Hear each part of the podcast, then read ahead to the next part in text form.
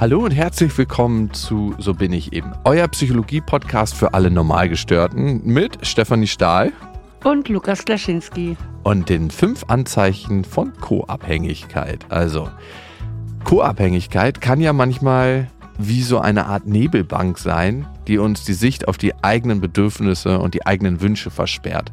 Und darum wollen wir in dem Podcast klären, a, was ist Co-Abhängigkeit überhaupt? Wie entsteht Co-Abhängigkeit? Woran merke ich, dass ich in dieser Spirale drin bin? Und wie komme ich da wieder raus? Also was können wichtige Schritte sein, um dort wieder in die Unabhängigkeit zu kommen?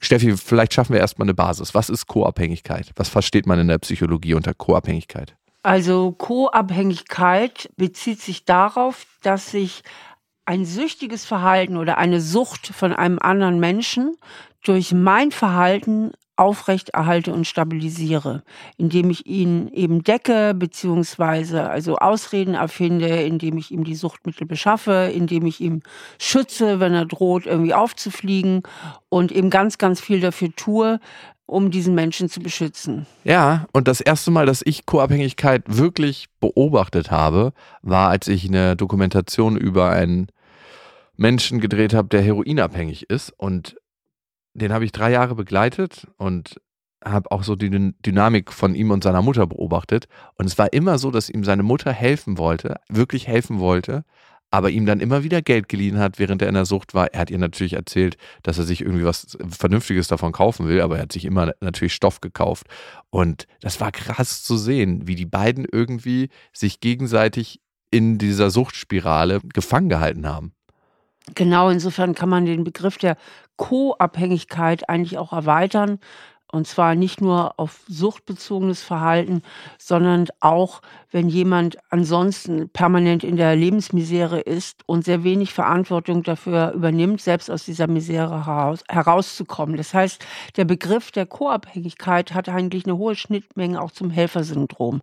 Na, es gibt ja das Helfersyndrom, wird oft angewendet als Begriff, wenn ich jetzt zum Beispiel mit einem Partner zusammen bin, der immer psychische Probleme hat, der finanziell am Abgrund steht, auf jeden Fall, der eben auch sich dadurch definiert, dass er selbst wenig bis keine Verantwortung äh, mhm. dafür übernimmt, um aus seiner Misere herauszukommen. Ne? Und da haben wir auf diesen Begriff des Helfersyndroms. Aber die Co-Abhängigkeit hat eine hohe Schnittmenge mit dem Helfersyndrom, ja, dass ich im Grunde immer investiere in Partner, in eine Partnerschaft, in der Hoffnung, irgendwann wird's gut, irgendwann wird der andere sich stabilisieren und am Ende meinen Selbstwert stabilisieren. Darum mhm. geht es nämlich oft, ja, dass die co-abhängigen Partner selbst sich zu stark über den Partner und die Partnerschaft definieren. Und das ist ja ein Verhalten, was wir ganz oft sehr früh in der Kindheit erlernen, mit unseren ersten Beziehungspartnern, mit unseren Eltern, dass es dort so eine Dynamik gibt. Und wenn ich in meine Kindheit zurückreise, würde ich sagen, gab es auch Tendenzen zu. Also meine Mama hatte ich dir ja schon mal gesagt, war finanziell nicht so gut aufgestellt, hat das auch immer mit mir speziell geteilt, dass es uns finanziell nicht gut geht.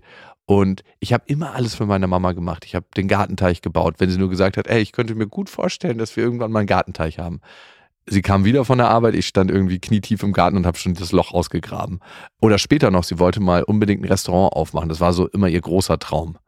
Und ich habe ihr über zwei Jahre geholfen, dieses Restaurant aufzubauen und mitzufinanzieren und zu gucken, dass das alles auf die Beine gestellt wird. So ein Restaurant ist ja ultra krass, das auf die Beine zu stellen aus. Also allein die ganzen Gastrogeräte und was das alles kostet. Und er ist, by the way, nach zwei Jahren pleite gegangen. Das Ding, aber der Versuch war es wert. Und sie wollte immer reisen. Ich habe ihr Reisen äh, finanziert. Aber ich habe irgendwann gemerkt für mich, dass das so eine Dynamik ist, die ich nicht mehr mit ihr leben will. Weil was es gemacht hat in dieser wahrscheinlich Abhängigkeit, die wir voneinander hatten, ne? ich wollte immer, dass es ihr gut geht, dass wahrscheinlich auch ich ihr gefalle, war es so, dass ich sie nicht mehr für voll nehmen konnte. Also ich dachte immer so, eine Mama, die finanziell abhängig ist, das ist ja keine Mama, die auf mich aufpassen kann, sondern die ist immer von mir abhängig. Und seitdem ich damit aufgehört habe, also seitdem ich mich aus dieser abhängigen Beziehung mehr und mehr befreit habe, A, habe ich ihr eine Chance gegeben, selber für sich zu sorgen und selber für ihre Sachen aufzukommen. Also habe einen Leidensdruck durch diese finanzielle Sache erzeugt, der sie dahin pusht, da selber für sich Sorge zu tragen und unsere Beziehung ist besser geworden. weil Genau. ich nicht mehr die Verantwortung dafür übernehme. Richtig, aber was du ja eben beschrieben hast, und das ist ja eben das A und O, du hast gesunde Grenzen gezogen. Und das fällt co-abhängigen Menschen ja ziemlich schwer. Ja, Steffi, wir waren jetzt gerade bei Co-Abhängigkeit, was das ist, aber was, wenn wir mal auf die Seite der co-abhängigen Menschen gucken, die es schwer haben, Grenzen zu ziehen, und mir fiel das auch sehr, sehr schwer. Was macht die aus? Ja, es sind halt häufig Menschen, die im Herzen eher ein bisschen überangepasst sind. Das Mhm. heißt, die sowieso mit so einem inneren Programm aufgewachsen sind, dass sie, um zu gefallen, etwas dafür tun müssen, also sich irgendwie anstrengen müssen und andere Erwartungen erfüllen müssen. Und wenn ich dieses Programm am Laufen habe, dann impliziert das auch immer, dass ich nicht so gut im Kontakt bin mit meinen eigenen Gefühlen. Hm. Weil ich bin ja häufig dann in der Empathie mit dem Gefühl des anderen. Ja, also ich bin sehr häufig innerlich mit meiner inneren Aufmerksamkeit mehr beim anderen als bei mir selbst. Und das bewirkt natürlich auch, dass ich schwerer meine eigenen Grenzen spüren kann, weil Grenzen heißt ja, ich fühle, wenn ich überfordert bin. Ich fühle, wenn ich nicht mehr kann. Ich fühle, wenn mir etwas zu viel wird. Ich spüre meinen Ärger. Ich spüre meine Wut und so weiter. Und ähm, deswegen sind Menschen, die sowieso eher überangepasst sind, natürlich auch prädestiniert, in die co-abhängige Rolle zu gehen. Und Co-Abhängige bauen ja auch oftmals ihren Selbstwert komplett auf den anderen auf, ne? Und ziehen ihren Selbstwert aus dem Helfen heraus zu retten. Und das erlebt man ja in manchen Partnerschaften, wo man sich denkt, so, ah krass, warum sind die beiden zusammen? Genau aus der Dynamik heraus, dass der eine helfen kann. Und manche suchen sich ja auch extra diese Partner, wo sie ganz, ganz viel tun können und ganz, ganz viel helfen können.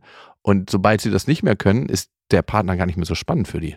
Ja, da ist halt wieder diese hohe Schnittmenge zum Helfersyndrom, weil unbewusst der Selbstwert stabilisiert wird unter dem Motto, ich muss für dich da sein, ich muss dir helfen, sonst bin ich es nicht wert, dass du bei mir bleibst. Also Mhm. ich möchte es mal noch mit anderen Worten formulieren.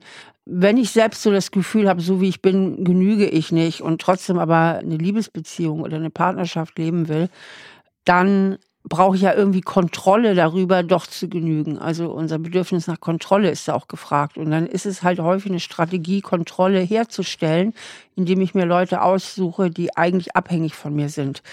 Aber man muss dazu sagen, wir reflektieren es ja jetzt sehr auf die Liebesbeziehung. Es gibt natürlich auch in anderen Beziehungen eine Form der Co-Abhängigkeit. Natürlich, was du eben auch gesagt hast, zum Beispiel zwischen Eltern und Kindern. Oder Mhm. ne, du hast ja eben diese äh, Mutter von dem Heroinsüchtigen, die immer versucht hat, ihren Sohn zu schützen. Du hast versucht, deine Mutter zu schützen.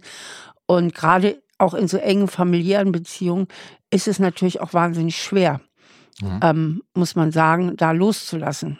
Steffi, was ich so interessant finde an dieser Mutter-Kind-Bindung, das ist ja zum einen, glaube ich, hat die Mama von dem Heroinabhängigen ihren Sohn unterstützt, um ihr Selbstwertgefühl aufrechtzuerhalten, weil was macht das mit deinem Selbstwertgefühl, wenn du dein Kind einfach so in der Gosse lässt? Ja, beziehungsweise was macht es mit deinem Selbstwertgefühl, wenn dein Kind sowieso auf die schiefe Bahn gerät? Das Total. löst ja bei eigentlich allen Eltern so das Gefühl aus, ich habe als Elternteil versagt. Ne? Ich bin schuld. Ich habe irgendwas falsch gemacht. Es gab auf jeden Fall Dinge, die das gefördert haben, dass er später in seine Sucht gekommen ist. Sie ist von Kneipe zu Kneipe als Kind mit dem gezogen und äh, das hat nicht so die beste Basis gesetzt. Und dann gibt es aber trotzdem noch diese natürliche, angeborene Verbindung, ne? Eben, natürlich. Das ist einfach diese äh, Eltern-Kind-Liebe. Und da- das ist ja eigentlich nochmal auf einem anderen Hintergrund zu reflektieren, als in einer Beziehung, wo wir uns natürlich den Partner auch freiwillig aussuchen und da auch oft unbewusste Muster eben verfolgen. Sprich, ich habe ja meine eigene Prägung und Ja. wenn ich schon als Kind äh, vielleicht, so wie du, Lukas, sehr oft in der Rolle war, ich bin der Beziehungsstabilisierende, das Glück meiner Mutter liegt auf meinen Schultern, wärst du natürlich gefährdet, aber du reflektierst das ja sehr und kannst deswegen solche Musterketten auch unterbrechen, aber du wärst natürlich gefährdet, dir auch wieder so einen Frauentyp auszusuchen. Habe ich ja auch schon ganz oft, ne? Ja, Und ich merke immer wieder, selbst heute, wo ich mich als erwachsen und reflektiert sehe, dass ich ganz, ganz oft in diese Rolle reinrutsche, dass ich denke so, oh ja, okay, das muss jetzt so sein, dass das ihr Spaß macht oder ihr gefällt oder, oh nee, da muss jetzt mitgehen, sonst äh, gibt es schlechte Laune. Und sich da nicht so krass anzupassen und wirklich auf meine Bedürfnisse zu gucken, das ist für mich immer noch ein Prozess. Genau, aber das gibt dir ja eine gewisse Sicherheit, das alte Muster, weil du ja. dadurch ja deine Angst vor Zurückweisung kontrollierst. Ne? Also genau. du hast gelernt, wie geht es, dass man mich mag, ganz einfach. Ich muss ganz viel für die Beziehung tun. Ja, und wenn wir einmal was gefunden haben, was funktioniert und was gut funktioniert hat, dann ist es ganz, ganz schwer, dieses Werkzeug wieder aus dem Koffer zu nehmen und zu sagen, hey, das benutze ich jetzt nicht mehr, weil dieses Werkzeug hat die und die Konsequenzen, wenn ich es benutze. Und das finde ich ist das Spannende und das wird mir halt immer mehr bewusst. Darum fällt es mir immer leichter, aber ich würde noch nicht sagen leicht. Viele Zuhörerinnen und Zuhörer fragen sich jetzt vielleicht, bin ich eigentlich schon co-abhängig oder bin ich nur hilfsbereit? Und dafür können wir ja vielleicht mal so eine Symptom-Checkliste durchgehen. Ja. Das erste, worauf man gucken kann, ist, gibt es eine Unausgeglichenheit von Geben und Nehmen in der Beziehung? Und das muss nicht immer eine Liebesbeziehung sein, das kann auch eine Elternbeziehung sein, eine freundschaftliche Beziehung, äh, Beziehung zu Geschwistern. Wenn man viel, viel mehr gibt, als die andere Seite, dann muss man sich das genauer angucken und das kann ein Anzeichen von Co-Abhängigkeit sein. Ja, und man tut auch viele Dinge, um den Schein zu bewahren.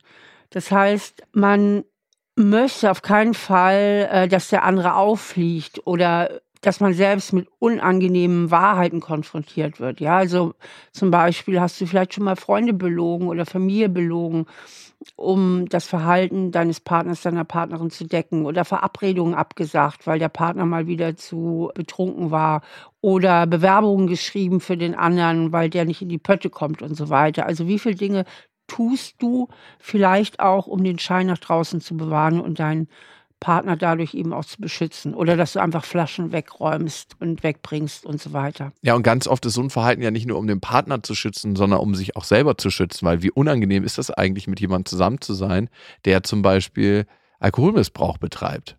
Genau, und da sind wir nämlich beim weiteren Symptom, Oft ist es so, dass Co-Abhängige ein unheimlich hohes Kontrollbedürfnis haben und ihren Partner ständig kontrollieren, ist er wieder am Trinken und eben auch sehr viele Diskussionen führen und im Grunde genommen sich auch tagsüber oft nicht auf ihre eigene Arbeit konzentrieren können, weil sie überlegen, was macht der andere jetzt wieder und wie kann ich ihn noch besser kontrollieren. Und natürlich gehören dazu auch ganz, ganz viele Versuche, den anderen von seiner Sucht wegzubringen. Ja. Und ein weiteres wichtiges Anzeichen von Co-Abhängigkeit kann sein, dass man die eigenen Wünsche, die Bedürfnisse, die Gefühle und die Interessen gar nicht mehr so richtig wahrnimmt, dass die gar keinen Raum mehr finden, gar keinen Platz mehr haben und man sich eigentlich zunehmend selbst vergisst und aufopfert. Und das destabilisiert natürlich total den eigenen Selbstwert. Das heißt, dass man unheimlich darauf hofft, die Anerkennung durch den Partner zu erhalten und dass man selbst eigentlich mehr durch den Partner hindurch lebt, als dass man sein eigenes Leben so verfolgt. Ja, und das kann darin resultieren, und das ist auch ein weiteres Anzeichen, was auf Co-Abhängigkeit hindeutet, dass man Angst vor Konflikten entwickelt und eine große Angst hat, abgelehnt zu werden vom Partner, Kritik überhaupt nicht von seinem Partner ertragen kann und alles dafür tut, solchen Situationen aus dem Weg zu gehen. Aber Steffi, lass uns mal ein bisschen am praktischen Beispiel arbeiten. Wir kriegen ja immer ganz, ganz viele Hörernachrichten von euch.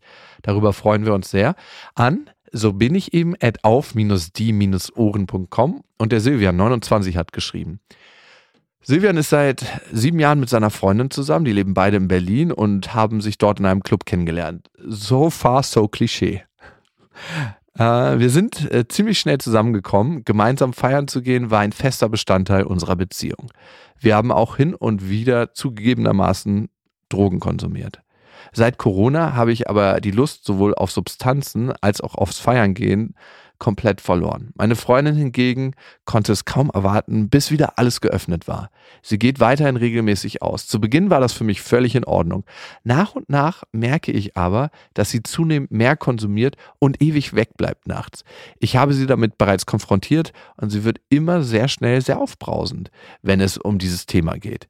Ich sei eifersüchtig und würde ihr Unrecht tun, was die Drogen angeht. Sie hätte ihr Leben im Griff. Das stimmt auch, sie funktioniert im Job etc. Ich bemerke aber eine immer größere Unruhe in mir, wenn sie nachts weg ist und ich kann dann nicht mehr schlafen. Ich will sie nicht kontrollieren oder ihr ein Ultimatum stellen, aber ich merke, sie ist abhängig und ich damit co-abhängig. Was kann ich tun? Steffi, ist das schon Co-Abhängigkeit? Ja, noch nicht ganz. Also es ist so, so an der Grenze. Ne? Also ich meine, ähm, deren Beziehung hat sich ja ziemlich verändert. Also er will nicht mehr ausgehen und lebt wohl ziemlich clean und sie geht jetzt immer alleine aus. Vielleicht fühlt sie sich von ihm da auch ein bisschen im Stich gelassen, kann ich mir durchaus vorstellen. Das war ja immer ihr so gemeinsames Ding.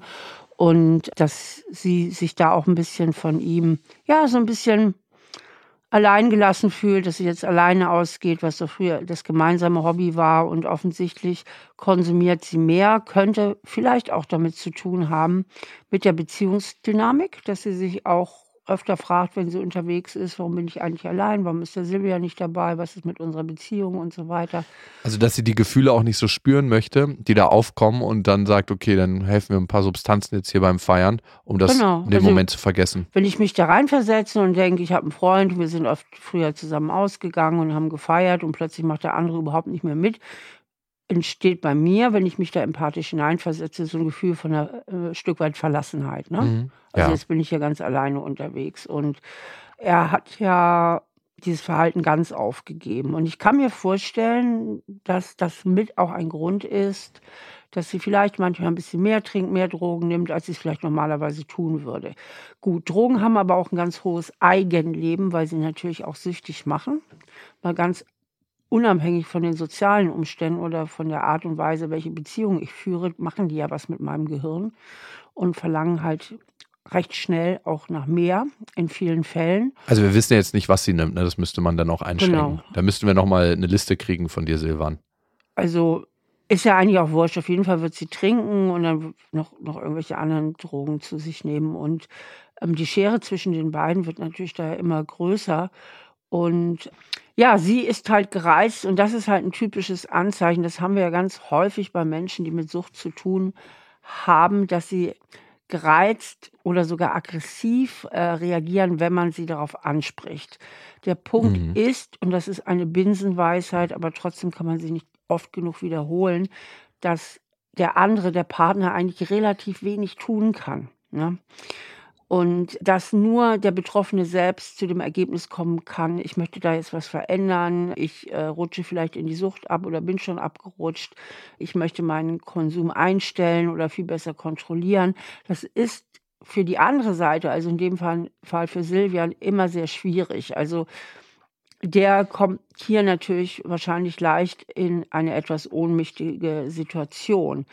Im Grunde genommen kann man ihm nur raten, dass er sich klar macht, dass es letztlich auch nicht seine Verantwortung ist. Also er kann sie darauf ansprechen, er kann es thematisieren, er kann vielleicht auch mehr Dinge mit ihr unternehmen, die jenseits von solchen Veranstaltungen ja. sind, dass er eben nicht nur zu Hause auf der Couch hängt, sondern sagt, komm, lass uns doch mal ins Kino gehen oder halt irgendwelche anderen Unternehmungen vorschlägt. Also wo sie sich auch mehr wieder einbezogen fühlt in die Beziehung. Also in Anführungsstrichen weiß ich ja auch nicht, äh, wie langweilig er geworden ist. Ne? Wenn er nur noch zusammen zu Hause rumhängt, vielleicht vor dem Computer sitzt oder Fernsehen guckt oder was auch immer, engagiert er sich ja vielleicht auch auf einer anderen Ebene zu wenig für die Beziehung. Also er könnte ja vielleicht einfach auch öfter mal Sachen gerade fürs Wochenende kreieren, ja. wo sie gar nicht ausgehen muss, sondern sagt, komm, wir machen mal heute dies oder jenes, einfach andere Sachen, die eben nicht nur auf Ausgehen beruhen. Also das wäre nochmal so eine Möglichkeit, auch äh, wieder gemeinsam mehr ins Boot zu kommen. Aber ja, letztlich ist er nicht in der Verantwortung und kann eigentlich da auch, auch wenig tun. Ja, aber das, was du sagst, glaube ich, ist sehr, sehr wichtig, nämlich eine Ebene schaffen, wo wieder Beziehung stattfindet, weil wenn diese Ebene gar nicht mehr da ist, dann hat sie und dann hat er auch immer mehr wahrscheinlich das Gefühl, hier gibt es ja gar nichts mehr zu verlieren. Und diese Verantwortung kannst du übernehmen, zu gucken, wo kann es Flächen geben, Beziehungen zu schaffen. Und das können aber auch Gespräche sein, die ihr führt, die mal unabhängig davon sind, also nicht immer nur problemfokussiert, weil dann macht es auch gar keinen Spaß mehr, irgendwann Gespräche zu führen. Richtig. Das darf ein Anteil sein der Gesamtkonversation, die ihr führt, aber es sollte nicht irgendwie überhand nehmen. Der Punkt ist ja auch wirklich, und da, das muss man mal ganz klar äh, reflektieren, worum geht es? Also, wo ist er persönlich wirklich betroffen von ihrem ja. Verhalten? Also, ich plädiere ja ganz gerne mal für diese radikale Aufgabentrennung, ein Konzept, das von dem Arzt und Psychologen Alfred Adler kommt. Das heißt, dass jeder radikal die Verantwortung für seine eigenen Bereiche übernimmt. Und ich kenne auch ein paar Beziehungen, wo einer der Beteiligten zum Beispiel schon ein Suchtproblem hat, im Sinne eines deutlich erhöhten und sehr regelmäßigen Alkoholkonsums, wo der andere Partner aber sagt, das ist nicht meine Baustelle, ich kontrolliere den anderen nicht, der muss wissen, was er tut. Wir kommen aber so gut miteinander klar. Der Alkoholkonsum hat im Grunde keine richtig negative Auswirkung auf unsere Partnerschaft und radikal innerlich die Aufgaben trennt. Und die ja. haben gar nicht mal so schlechte Beziehungen, weil die Frage ist ja immer, will ich den anderen bekehren? Weiß ich es besser? Muss ich ihm mein Lebensmodell schnell überstülpen, nach dem Motto, du bist süchtig, du musst was tun, du bist abhängig und so weiter? Oder sage ich, nein, ist ja nicht mein Problem, wenn der andere, auch wenn der abhängig ist, welche Wirkung hat, also muss ich missionieren, sage ich mal ja. ganz klar, oder sage ich, nein, das ist letztlich nicht meine Aufgabe. Ich kann reden, ich kann aufmerksam machen, aber das war's auch. Und wenn es für mich zu schwierig wird in der Partnerschaft und ich merke, ich komme damit nicht mehr klar, weil das so viele negative Auswirkungen auf unsere Beziehung hat, dann muss ich mich eben trennen. Ja, und ich glaube, aber trotzdem genau das fällt vielen so schwer, weil wenn du jemanden liebst, dann willst du auch irgendwie, dass er bei dir ist. Man kann sich da die Frage stellen, möchte ich die Veränderung für den anderen oder möchte ich sie eigentlich tatsächlich für mich? Genau. Darum geht es eben. Und das, da würde ich mich eben genau prüfen, auch an Silvians Stelle, worum geht es mir wirklich? Also das wäre für mich einfach mal so der erste Schritt. Hm. Silvian, vielen Dank für deine Nachricht und viel Erfolg auf deinem Weg. Die Jenny, 38, hat uns geschrieben. Und sie schreibt, mein Vater war Alkoholiker und ist inzwischen trocken. In meiner Kindheit musste ich mich aber ständig um ihn sorgen und habe früh viel Verantwortung übernommen. Obwohl mein Vater inzwischen gesund ist und wir wieder ein gutes Verhältnis haben, merke ich, dass ich in anderen Beziehungen einen immer größeren Kontrollzwang entwickle, wenn ich denke, dass mir etwas entgleitet, auch wenn dem mal nicht so ist. Besonders in der Beziehung zu meiner Freundin, mit der ich seit zwei Jahren zusammen bin, wird das zunehmend eine Belastung. Wirkt sich da eine Co-Abhängigkeit in Form eines Kontrollzwangs auf mich aus und wie kann ich diese in den Griff bekommen? Ja, ich meine, in Jenny hat sich das wirklich tief eingeprägt, äh, dieses Verantwortung übernehmen für den alkoholkranken Vater. Das heißt, sie hat natürlich auch wenig Vertrauen darin entwickelt, dass die Dinge gut laufen und dass sie beschützt ist und dass sie einfach vertrauen kann. Und das ist ja ein großes Problem bei Kindern alkoholkranker Eltern, dass sie viel zu früh in eine viel zu große Verantwortung kommen und auch, dass sie sich selbst häufig die Schuld geben. Also, dass sie als Kind das Gefühl haben, dass sie mit daran Schuld tragen, dass der Vater immer trinkt und mhm. als Kind auch das Gefühl haben, wenn Papa mich wirklich lieb haben würde, dann würde er ja mir zuliebe aufhören. Das heißt, das Selbstwertgefühl der Betroffenen ist auf jeden Fall oder in fast allen Fällen immer so ein bisschen eingebeult, sage ich mal. Also es ist nicht immer so ganz stabil. Und dann ist natürlich wie immer die Gefahr groß, dass ich alte Muster anwende, alte Verhaltensweisen, die in der Kindheit funktioniert haben, dass ich die wieder anwende auf meine aktuellen Beziehungen. Ja, also das heißt, wenn sie das Gefühl hat, sie muss ihre Freundin viel kontrollieren, dann heißt das ja, dass sie letztlich auch Angst hat, sie zu verlieren. Sie schreibt ja nicht, dass ihre Freundin ein Abhängigkeitsproblem oder so hat, ne? Ja. sondern einfach nur so dieses Gefühl, ich darf nicht vertrauen, ich darf nicht locker lassen, dann passiert vielleicht irgendwo eine Katastrophe, ja. Und das ist ja so ein ganz altes Muster. Und da ist eben ganz, ganz wichtig, die vergangene Realität von der Gegenwart zu trennen, ja. ja. Also ich bin ja auch eine ganz große Freundin davon, da wirklich auch diesen inneren Erwachsenen, also den Verstand mit einzuschalten und sich wirklich mal zu fragen an Jennys Stelle, welche Beweise habe ich denn dafür, dass ich meiner Freundin nicht vertrauen kann? Mhm. Also da mal ganz rational Ganz rational. Beziehungsweise welche Beweise habe ich dafür, dass ich ihr vertrauen kann? Ja. Und damit es nicht zu rational bleibt, dann auch wirklich mal zu fühlen. Wie fühlt sich das denn jetzt an, wenn ich mir sage, meine Freundin war immer zuverlässig, mhm. ja, äh, sie war da. Wir haben viele schöne Momente miteinander. Wir haben tolle Gespräche und das dann wirklich mal zu fühlen, zu fühlen, ja, ja, das ist wahr das ist wahr. Und sich ganz bewusst zu machen, das mit Papa, das war früher, das gehört in die Vergangenheit. Also dem Gehirn ja. beizubringen, die Vergangenheit von der Gegenwart zu unterscheiden, das ist immer ein sehr, sehr guter Weg, um sich aus alten Mustern zu befreien. Weil, was ja die Jenny macht, Sie hat einfach nur so ein Gefühl. Mhm. Und das Gefühl reicht ihr als Beweis. Also sie hat so das Gefühl, ich muss kontrollieren. Und dieses Gefühl nimmt sie zum Beweis. Ja. Aber das ist ja ein Gefühl, was aus ihrer Vergangenheit stammt. Und deswegen ist es eben wichtig, dass man nicht jedem Gefühl, was man da so hat, glaubt, sondern mal einen Schritt zur Seite tritt und sagt, was beweist jetzt mein Gefühl eigentlich wirklich? Nur weil ich so ein Gefühl habe, heißt das wirklich, dass ich meine Freundin kontrollieren muss, dass ich ihr nicht vertrauen kann und dann zu gucken, wirklich Realitätscheck zu machen. Was ist denn die Realität? Welche Argumente habe ich? Welche Beweise habe ich? Dass es ganz anders ist. Und dann immer wieder diese Argumente und diese Realität auch wirklich zu spüren. Wie fühlt sich das an? Wie also ein neues Gefühl zu etablieren ja, eigentlich. Wie ne? fühlt sich das an, wenn ich sage, ich kann meiner Freundin vertrauen, sie ist sehr zuverlässig und hat bislang gar nichts gemacht, was Misstrauen rechtfertigen würde. Wie fühlt sich das an, wenn ich mir das so sage? Das ist ein ganz, ganz wichtiger Punkt. Aus den Gefühlen aussteigen, die von früher kommen und die gar nichts mit der aktuellen Situation oftmals zu tun haben. Und man kann seine Gefühle da auch begrüßen. Und das mache ich immer sehr gern, dass man sagt, ah, cool, da kommen sie wieder, ein Best-of aus meinen alten Gefühlen. Also das Wichtige ist ja immer, sich dabei in dem Moment zu ertappen, wo es passiert und zu merken, das ist nichts Neues und nichts Aktuelles, was auf die Situation bezogen ist, sondern was Altes, was hier gerade passiert. Und da gibt es halt verschiedene Methoden und ich wende halt gerne diesen Best-of-Film an. Jenny, viel Kraft auf deinem Weg, dort auszusteigen aus dieser Spirale.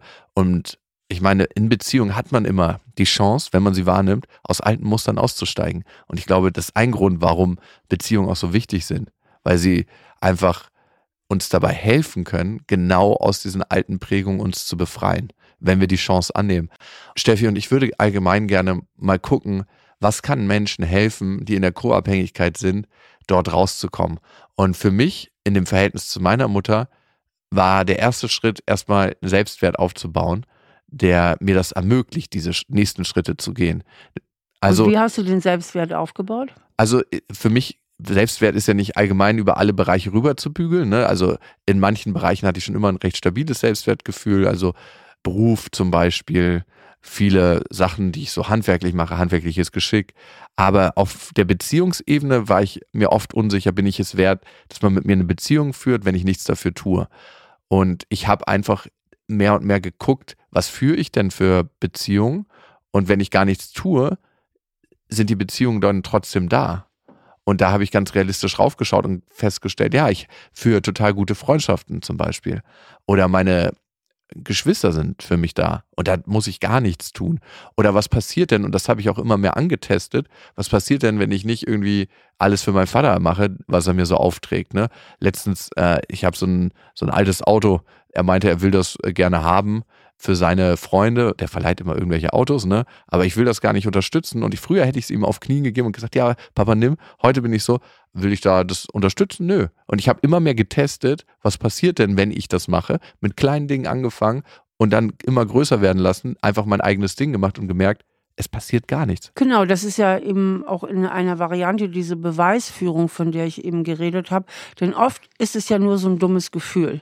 Und dieses Gefühl na, was weiß ich, ich genüge nicht oder ja. ich muss mich wahnsinnig anstrengen, um geliebt zu werden. Dieses Gefühl beruht ja oft auf alten Prägungen und wir nehmen dieses Gefühl als wahre Grundlage. Und deswegen kann der Verstand wirklich auch sehr hilfreich sein, dazu mal einen Abstand äh, zu finden ja. und zu sagen, okay, ja, damals mit meinem Vater war das wirklich sehr schwierig oder mit meiner Mama. Und da sind die und die Dinge passiert und das hat mir immer so dieses Gefühl gegeben. Aber wie ist es denn heute? Ne? Und du hast dann ja auch mal gefühlt, hey, meine Freunde, die mögen mich auch so. Das ist dann ja auch ein Erleben, was auch wieder ins Gefühl reingeht. Und dass man sich das dann auch wirklich bewusst macht. Also, was weiß ich, bei meinen Freunden darf ich einfach so sein, wie ich bin. Mein ja. Papa hat mich lieb, auch wenn ich mal Nein sage. Also genau, das Selbstwertgefühl, an dem zu arbeiten, ist ein ganz wichtiger erster Schritt. Und damit geht ja auch einher, was ich am Anfang des Gesprächs schon mal angedeutet habe, dass Menschen, die koabhängig sind, oft überangepasst sind. Ja, also mhm. eben gerade aus diesem alten Muster raus, ich muss ganz viel dafür tun, gemocht zu werden. Und da ist es eben immer so wichtig, überhaupt nochmal zu spüren, sich selber wahrzunehmen und zu spüren und auch wirklich mal zuzulassen, dieses Gefühl, wie sehr belastet mich das eigentlich, was ich da mache. Ne? Also und auch wirklich mal die eigenen Grenzen zu spüren. Also bis wohin werde ich gehen oder bis wohin will ich gehen und dadurch ein besseres Gefühl zu bekommen, wo ich einfach auch mal Nein sagen muss oder mich abgrenzen muss. Und ein weiterer wichtiger Tipp, den ich gerne geben möchte, der geht auch wieder mehr über das Erwachsenen-Ich, dass man sich wirklich mal überlegt, was bringt das eigentlich, was ich hier mache? Ne? Und wie realistisch ist es, dass diese Beziehung, wenn ich so weitermache, ein Happy End bekommt? Also wirklich auch mal guckt, sag mal, na, wenn ich jetzt selbst Richter oder Richterin wäre dieser Situation, welche Einschätzung hätte ich jetzt eigentlich, was das bringt und wie realistisch es ist, dass es ein Happy End gibt und zu wie viel Prozent liegt das eigentlich in meiner Verantwortung, dass es ein Happy End gibt oder der andere sein Suchtverhalten aufgibt? Ja, das liegt ja immer nur zu 50 Prozent in meiner Verantwortung. Was ich mich irgendwann mit meiner Mutter gefragt habe, ist, wie wahrhaftig ist die Beziehung eigentlich, die wir führen? Wie ehrlich ist die Beziehung? Und was möchte ich eigentlich für eine Beziehung mit meiner Mutter führen? Mit allen Menschen um mich herum? Und welche Grundlage schaffe ich dafür? Und in dem Moment, wo wir uns loslösen von Abhängigkeiten, habe ich die Basis geschaffen mit meiner Mutter, um eine wirkliche Beziehung auf Augenhöhe zu kreieren, die wir mehr und mehr leben. Und es war ein ganz, ganz wichtiger Heilungsprozess für mich. Und das hätte ich nicht geschafft, wenn ich gesagt hätte, ja, jetzt kommt noch das und jetzt finanziere ich dir das oder jetzt hast du noch den Wunsch. Heißt nicht, dass ich jetzt gar keine Geschenke mehr mache, ne? Also immer mal wieder, aber jetzt nicht mehr so wie früher. Und ja, also für mich war es ein richtig, richtig guter Weg. Ich finde es ein spannendes Thema und man kann das mal bei sich beobachten. Gibt es Beziehungen, die ich führe, die Anzeichen von Co-Abhängigkeit haben. Wir hatten die fünf Anzeichen aufgestellt und ja, wir freuen uns immer über euer Feedback, wenn ihr uns Feedback da lasst. Das könnt ihr uns natürlich zukommen lassen an so bin ich eben at auf-die-ohren.com oder ihr könnt es auch bei den Podcast-Plattformen lassen. Ne? Da gibt es auch die Möglichkeit bei Spotify und Apple Podcast, da könnt ihr uns Feedback hinterlassen oder in unseren Instagram-Kanälen Stefanie Stahl und Lukas.klaschinski. Ich hoffe, wir hören uns wieder. Wenn ihr Themenwünsche habt, auch immer her damit. Bis dahin. Tschüss. Ein Podcast von RTL Plus Musik, produziert von Auf die Ohren. Schnitt Jonathan Raue, Recherche Annelena Leidenberger und Antonia Bose, redaktionelle Leitung Ann Groß.